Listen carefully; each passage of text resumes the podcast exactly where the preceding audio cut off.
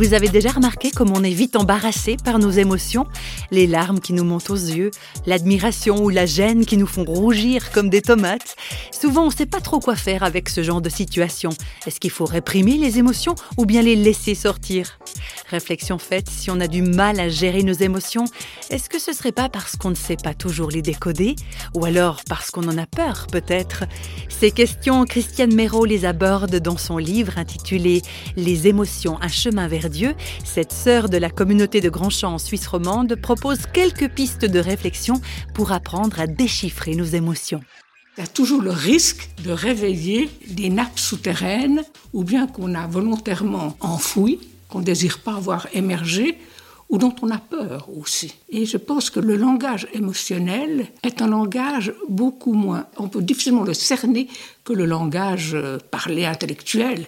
Quand on fait un raisonnement par ABC, on évolue logiquement. Tandis que l'émotion, c'est pas logique. Ça nous arrive et voilà, il faudra la déchiffrer. Il y a une, une phrase de Rabbi Nachman qui m'a beaucoup euh, interpellée.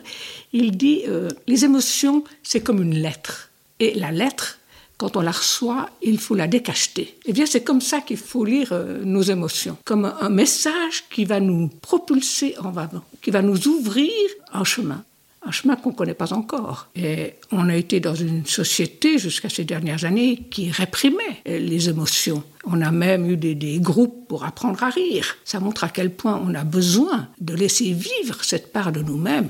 Je ne peux pas la, la chiffrer, mais je dirais bien c'est la moitié de notre être. Nous ne sommes pas qu'une tête. Et les émotions ont une grande part. Et souvent, l'émotion euh, nous ouvre à l'émerveillement, à l'étonnement, et puis au chemin de connaissance, de cette part cachée en nous-mêmes que l'émotion révèle.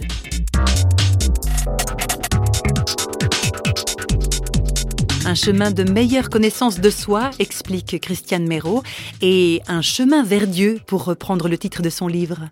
On peut se connaître à travers des techniques, et il y en a beaucoup aujourd'hui.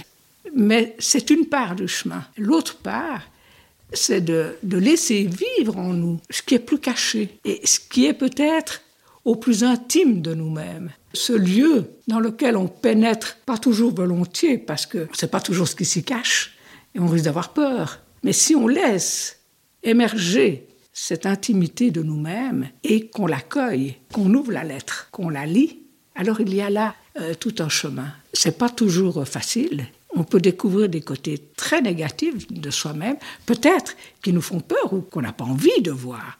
Mais si on les lit pas seul, mais en sachant que Dieu, le Christ, est là avec nous et qu'il nous accepte comme on est. Et c'est ça qui est extraordinaire. On n'a pas besoin d'être des héros, on n'a pas besoin d'être des saints, on a seulement besoin d'être nous-mêmes et accepter d'être ce qu'on est. Et je pense que si on se regarde avec les yeux de Dieu, on est beaucoup moins sévère envers nous-mêmes que si on se regarde avec nos propres yeux. Et, ça, je crois que c'est un bon exercice, qu'on se regarde soi-même avec les yeux, mais qu'on regarde aussi les autres comme cela.